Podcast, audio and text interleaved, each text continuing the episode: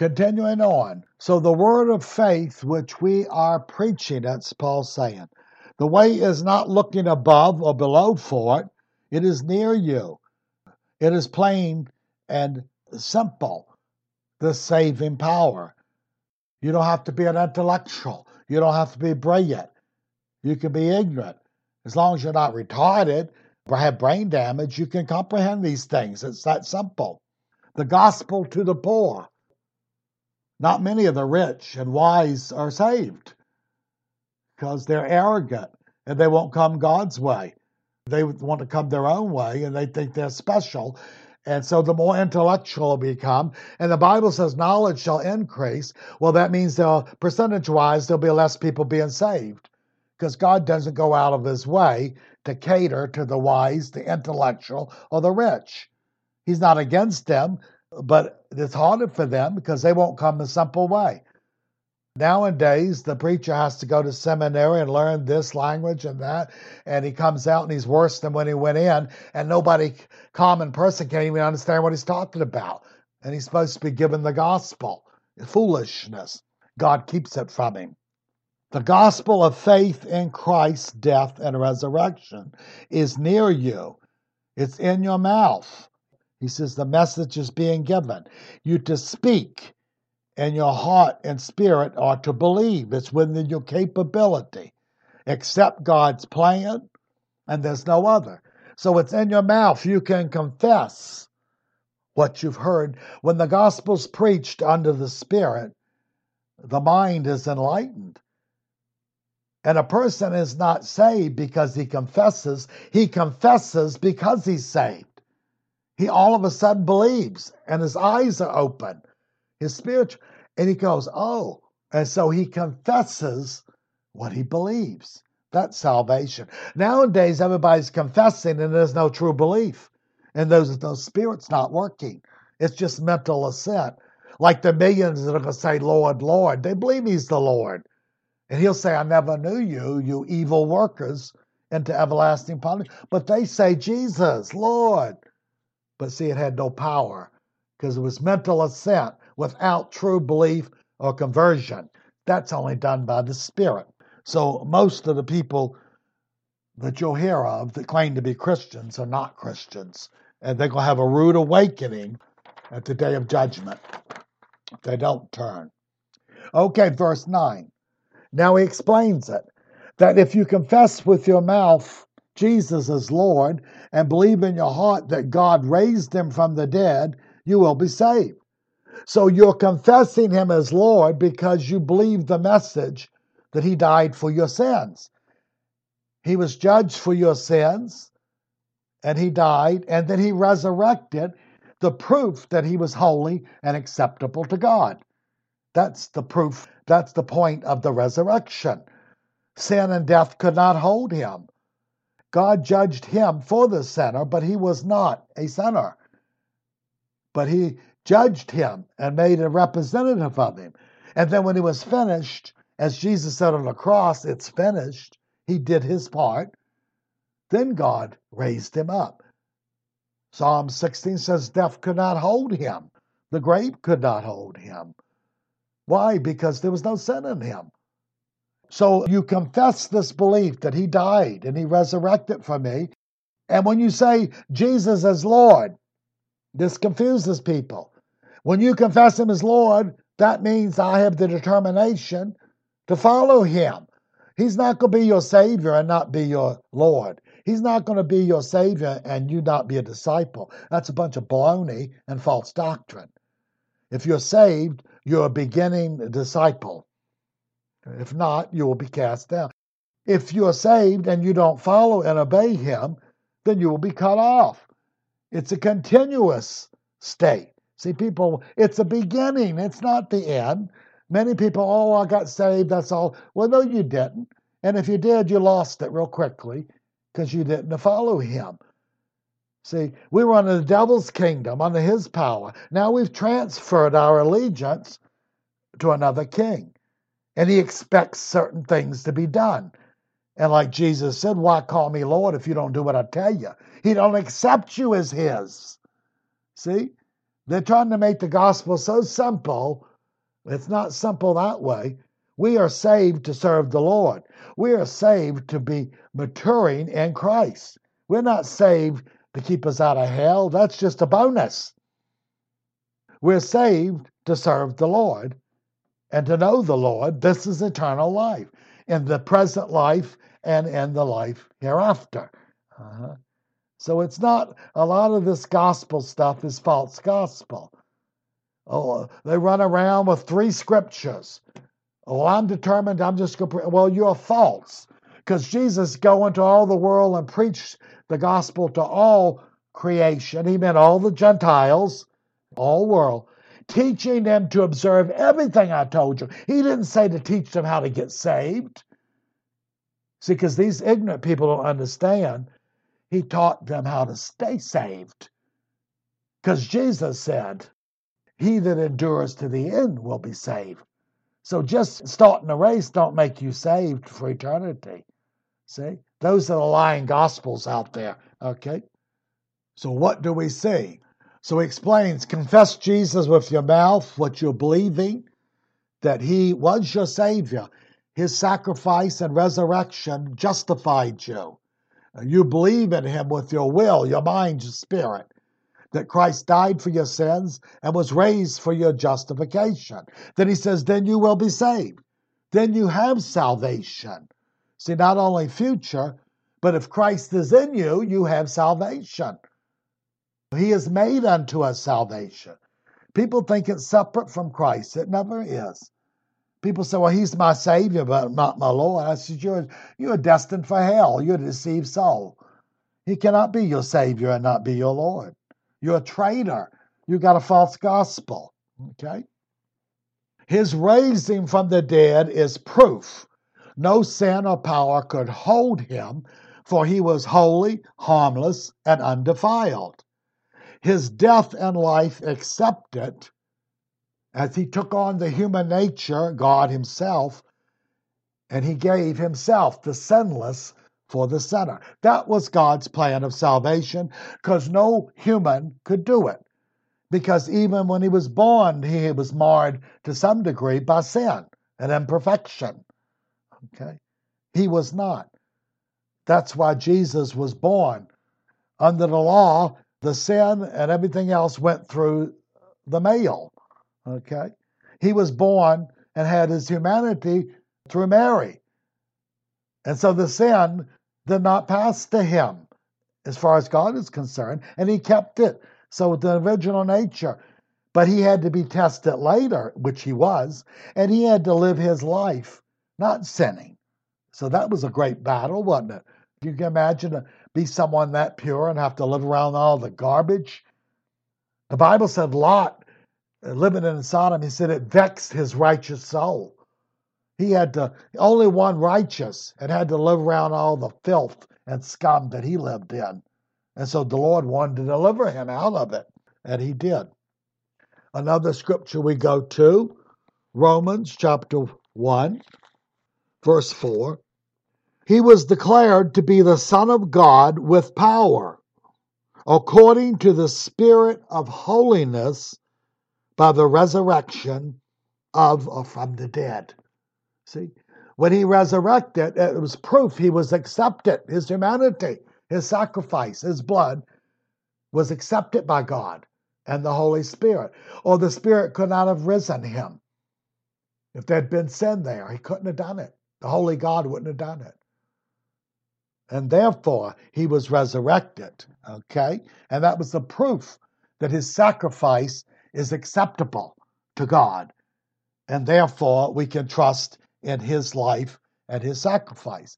Verse 10 For with the heart a person believes, resulting in righteousness. Now he puts it in the right order. With the heart, the spirit, your mind, a person, that's your personality, you believe the message that you heard. And the results is righteousness. Because you believe in Christ, you have his righteousness. He gives it. And he enters us his righteousness. And with the mouth, he confesses. He says, He's the Lord. He's my Lord.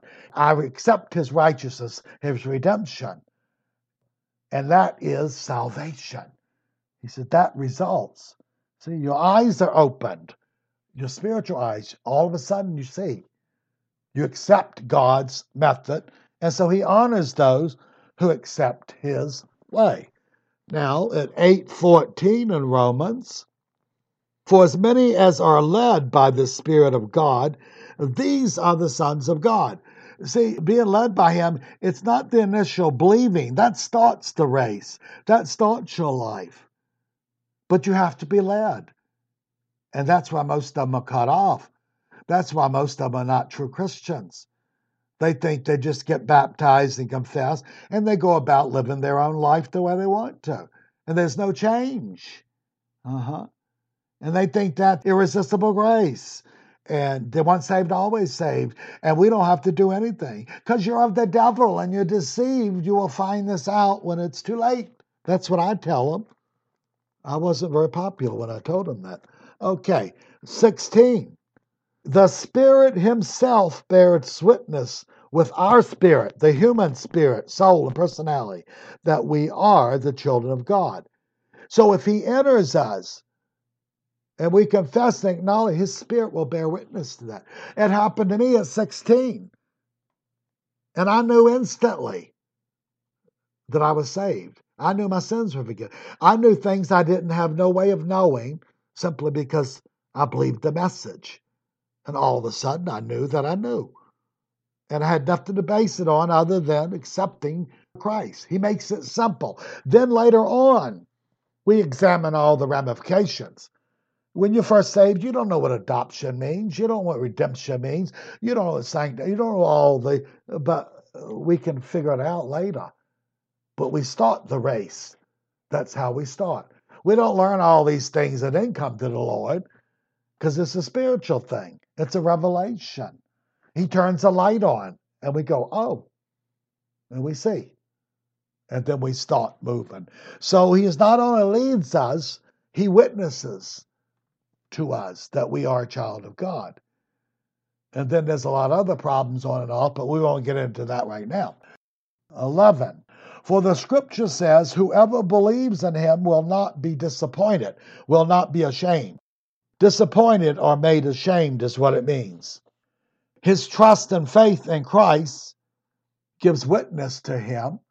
And another way is, and it happened instantly, you have peace of mind when you come to the Lord. Now, when you fail late and all that, that's different things come into play. And you have to repent and do certain things, or eventually you won't be following the Lord much longer. Okay? See, people want to make it so it's a simple message, but it costs you your life and your duty to God and your obedience is what's commanded. And you're not your own, you're bought with a price, and you have to live the way the Lord wants you to. And the Holy Spirit gives you the power if you will it. And you can will it or not will it. He doesn't take man's decision Uh, and alter his will. He encourages. The new man delights in obeying Christ. Your old man doesn't. And your will is in between and has the ability to choose. And you have to choose.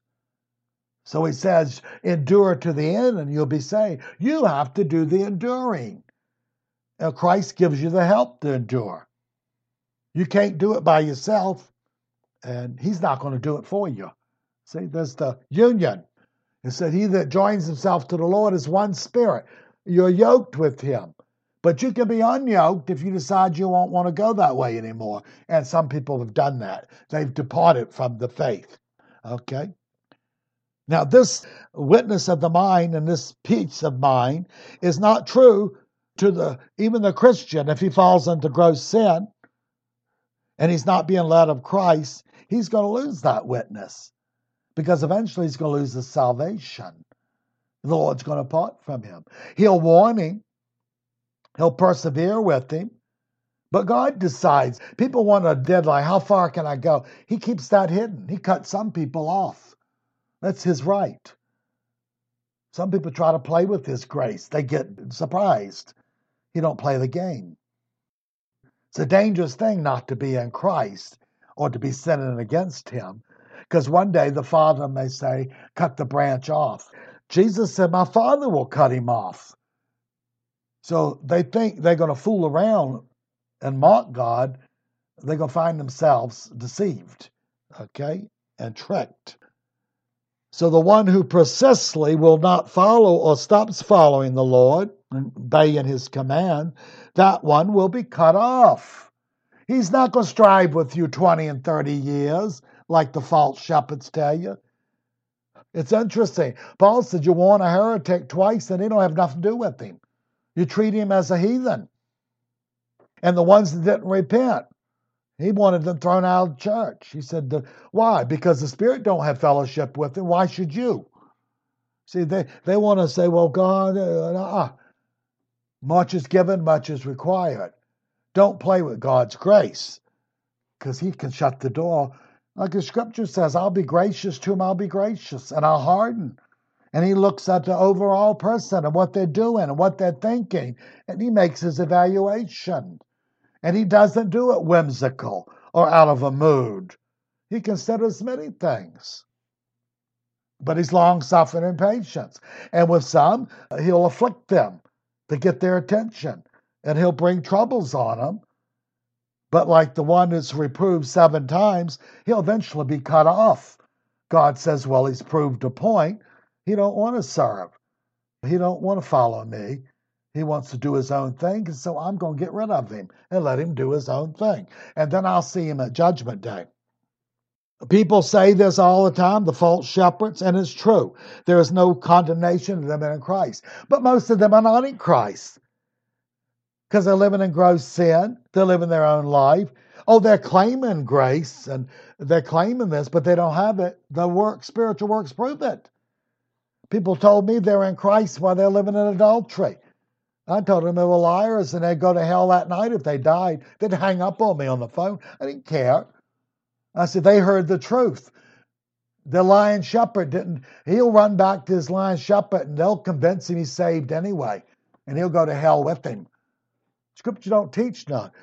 It says there is no condemnation of those in Christ Jesus. That means being led of the Spirit and being presently in Christ. It don't mean no past experience. See? You're hanging on to something. If you're in gross sin, you're in trouble. God will deal with the other things, the minor infractions, and He'll discipline and He'll correct. But He isn't long suffering towards a murderer. He doesn't keep a murderer in eternal life. Even Paul said, and you know, no murderer, John says, has eternal life. He said, if you hate your Christian brother and you won't forgive him, he said, you're a murderer. And he said, and you know that no murderer has eternal life. And Paul said the same thing with greedy, prosperity, covetous, materialist people. He says the covetous person, he says, is an idolater. He worships money. And uh, he said, and you know, he has no eternal life in him. So people need to get back and be practical. So there is condemnation if you walk in sin.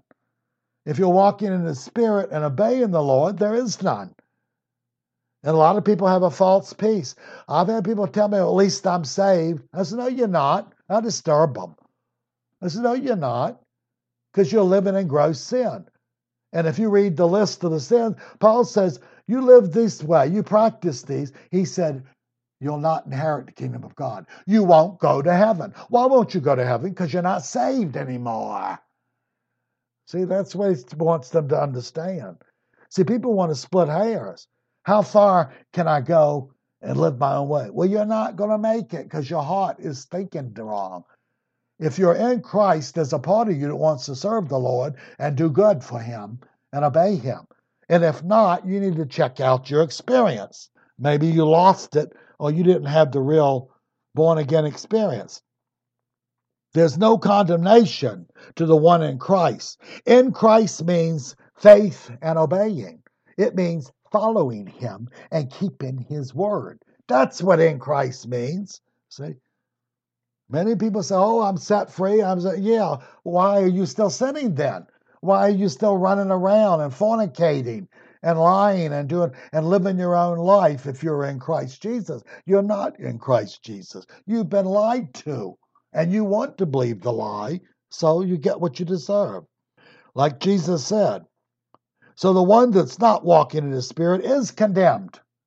he puts himself back under the law of sin and death if he does not stay with Christ. The branch will be cut off. And the scripture doesn't give times, like I say, but I don't believe. I can never find any scripture. I don't believe you can live 20 years and still be a Christian while you're living in adultery. Uh-uh. That's that kind of patience God's talking about. Uh-huh. Early church threw him out.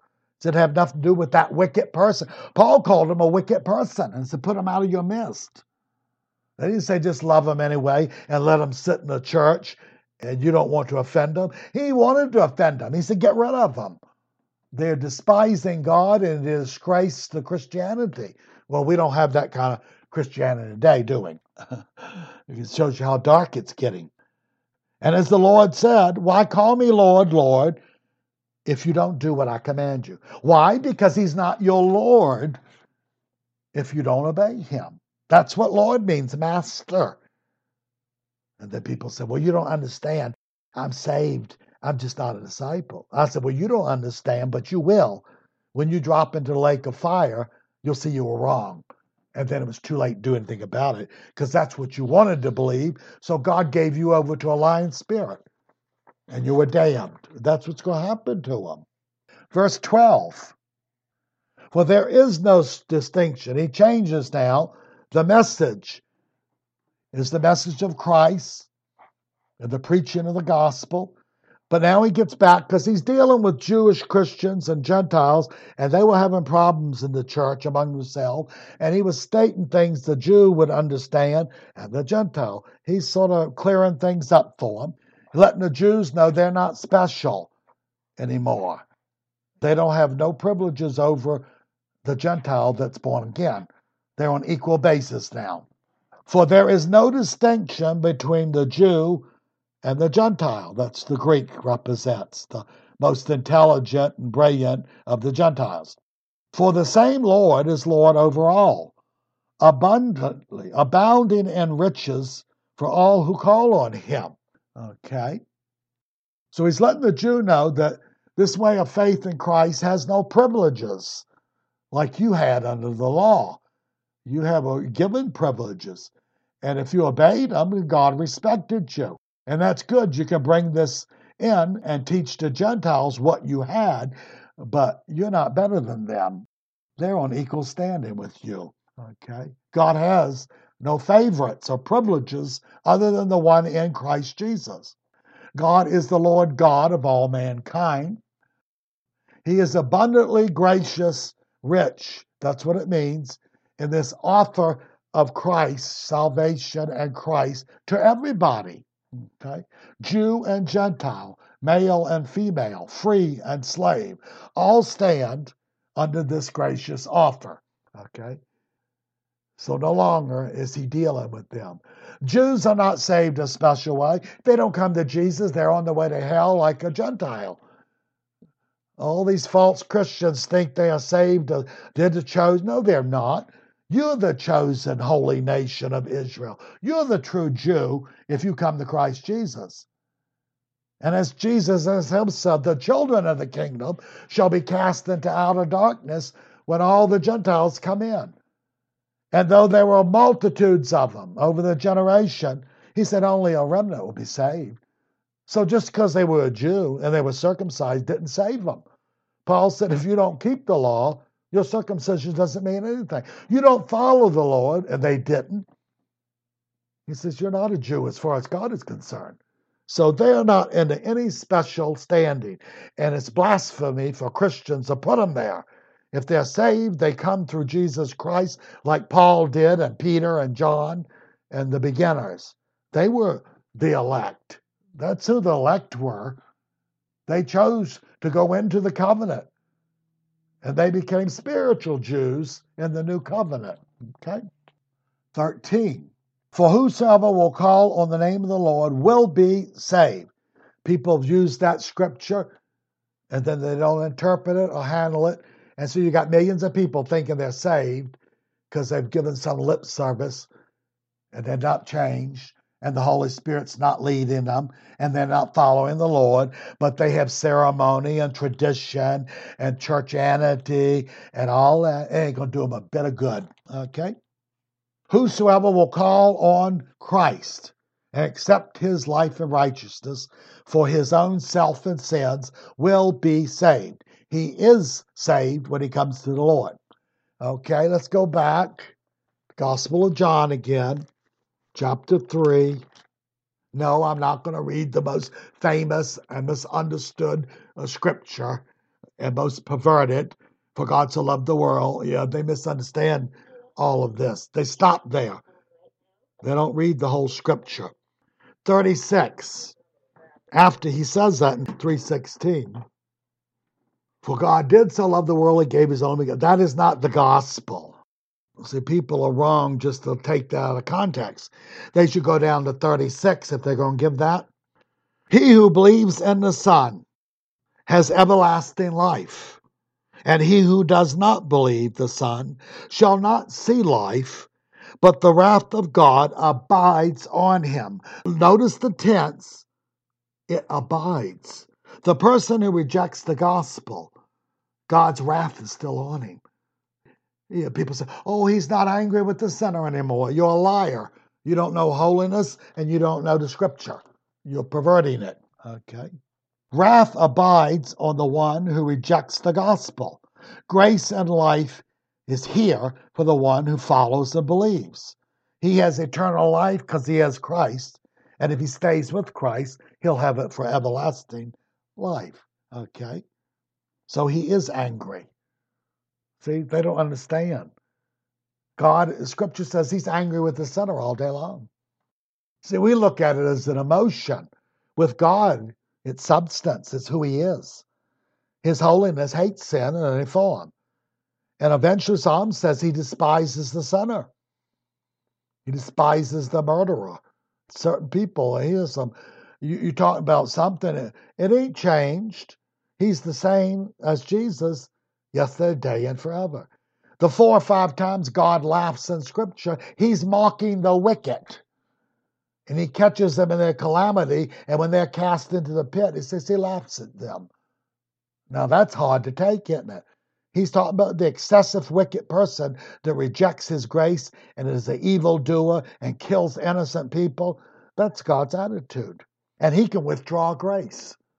See? So don't take the general assumption and apply it in every case. The gospel's for everybody until they start hardening themselves and rejecting. Then there comes a place he don't give the gospel anymore. His spirit will not strive. He will not be gracious. That's his right. So people need to fear the Lord, understand him. So the person that is not saved is under a continual wrath. But God has still 316 for God so loved the world, he gave. He has goodwill and intentions. He wants them to repent and turn, but they're still his enemies until they do it. They're at enmity with him. And he can exercise all at the same time. See? He's not whimsical and mood. He doesn't get moods like we do and thoughts and stuff. He's the same, Jesus Christ, as God Himself, the same yesterday, today, and forever. He changed. Okay verse 14. How then will they call on him on whom they have not believed? How will they believe on him whom they have not heard? And how will they hear without a preacher? There's a lot of misunderstanding about getting the gospel out. Nowhere in the Bible does it says give the Bible or scripture to people. Give them a track. Oh, they're good later, and you can they help in some exceptions. That's not general rule. God calls and anoints people to preach the gospel. And without that, there's going to be no spirit moving. It's not left to man. You don't tell a person, give them a, read this. They won't understand it because the Lord has opened their eyes. But when he calls someone and commissions them to preach, he inspires the speaker and he opens the ear of the hearer. It's a spiritual thing. It's not a mental assent thing. All these universities, you've got these Christian groups trying to convince people intellectually about God. They're wasting their time. Just preach the gospel, and the Spirit will either turn them on or turn them off. That's the simplicity. It didn't say sit there and debate and try to prove God exists and try to prove evolution. It didn't say argue with these people. You'll never win. Paul learned that on, on the Mount of Mars. He argued and debated with them, and there was no church for him there. They just wanted to philosophize. They just wanted to chatter about religion, but there was no life.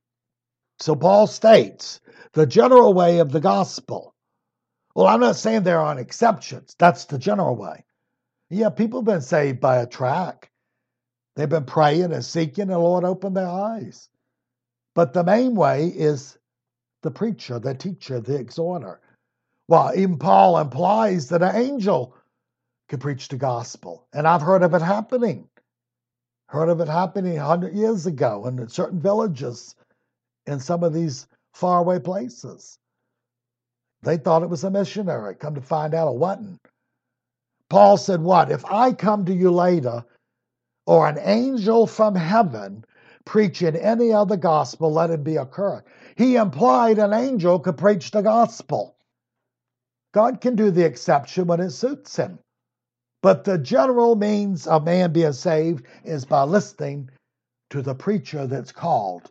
He's the prophet of the Lord.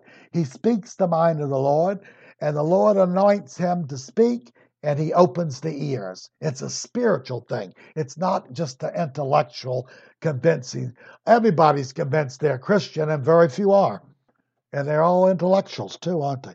And most of them, many of them come out of seminary and they're just as dead as if they came out of a cemetery. They don't know the gospel, but they know scripture back and forth, but there's no life in them. So, so we understand it's a spiritual thing. How will they preach unless they're sent? See, they have to be called. As it's written, how beautiful are the feet of those who bring good news of good tidings and good things. Okay. Yet the one sent must be called or commissioned. A lot of people, as soon as they get saved, they're out preaching to God. The scripture teaches nothing like that. See, they're teaching a mental assent gospel. Just confess Jesus, you'll be saved. No. When you're not equipped you don't go out. They don't send teenagers to war if they don't equip them at 18 and 19. They probably shouldn't be sending them that young. They equip them. They just don't give them a gun and say, go out. Well, you don't do the same. People out there preaching gospel only know three scriptures. They're told, well, you only need to know three because they're foolish, deceived, false shepherds. Bible says, study so you won't be ashamed, rightly dividing the word of God, understanding these things. That's maturity. Then you go to ministry. You don't send babes out, novices, preaching and teaching to God because they don't know what they're doing. Good intentions ain't going to get it done. Get all the good intentions in the world, but it's not spiritual. So, Paul, you don't put a novice. He needs to drink the milk of the word and mature and learn things before he starts trying to ministering publicly to other people. Okay? So the one must be called or commissioned to go forth. God's plan of salvation includes sending those equipped and anointed in Christ's place. God's plan and his way is ever his, okay? One plants, Paul said, he said when they were jealous over him and others arguing who was the best minister, he said, one plants, that means he gives the gospel, he teaches and the person often considers it. And one waters. He comes along and encourages the guy. And then the guy starts looking and thinking, this is true. And so he comes to the Lord. It isn't always instant. He said, one plants, one waters. And Paul said, but what are they? They're nothing. He said, it's God that gives the increase. See, it's the spiritual. So apart from God moving, the one who plants and the one who waters is accomplishing nothing. And we got a lot of people out there trying to plant and water, and God's not doing anything because they're not called of Him and they're not walking in the Lord and they're not being led of the Spirit. Okay? Very simple. All spiritual matters God is involved in. Every spiritual matter. There's always the human and divine side. Christ is divine, and we are the branches. And you cannot bear fruit of ministry, life, or anything unless you're connected. He is not going to bear fruit without you. It can't be done. And you're not going to bear fruit without him. It's the joining of the vine and the branches. That's where the fruit lies. So it's not all God. Uh, people try to honor God, all the plans and all the ethics of the Spirit, true, but man has a responsibility. All the basic nine supernatural gifts you have God's side and you have man's side. And one of the highest ministries and gifts was prophecy. And yet, Paul said, uh, speaking for the Lord, the spirit of prophets are subject to prophets. They are not overwhelmed. They don't have to prophesy, they can refuse to. It's subject to them. See, he doesn't overwhelm them. Every one of them has to do something. The only nine gifts I think that maybe you, doesn't have a man, a Christian minister directly involved is the working of miracles. Sometimes just by the person's presence and ministry, people were healed. Even Jesus, the woman touched his garment, he just turned around and said, Who touched me? He implied he didn't know. And by her faith, she drew power from him, and God honored it. He had nothing to do with it then. See, he didn't know. He said, Who touched me? The father didn't tell him. He didn't need to know. She answered what had happened. Okay? So every gift in ministry, God's in it and man's in it. That's how it always works. It's called He that has joined himself to the Lord is one spirit. We are the branches, He's the vine. He's the head of the church, the true church, and we're the body. And we are not supposed to be doing anything unless the head tells us to. And yet, if the head tells us to, and we don't do nothing, nothing gets done. See? So people need to understand that man's responsible. And that's why so much, 40% of the epistles and everything, warn and rebuke and admonish and tell a Christian to do this and don't do this and blah, blah, blah, blah, because he's responsible for what he does and what God tells him to do. It's not automatic.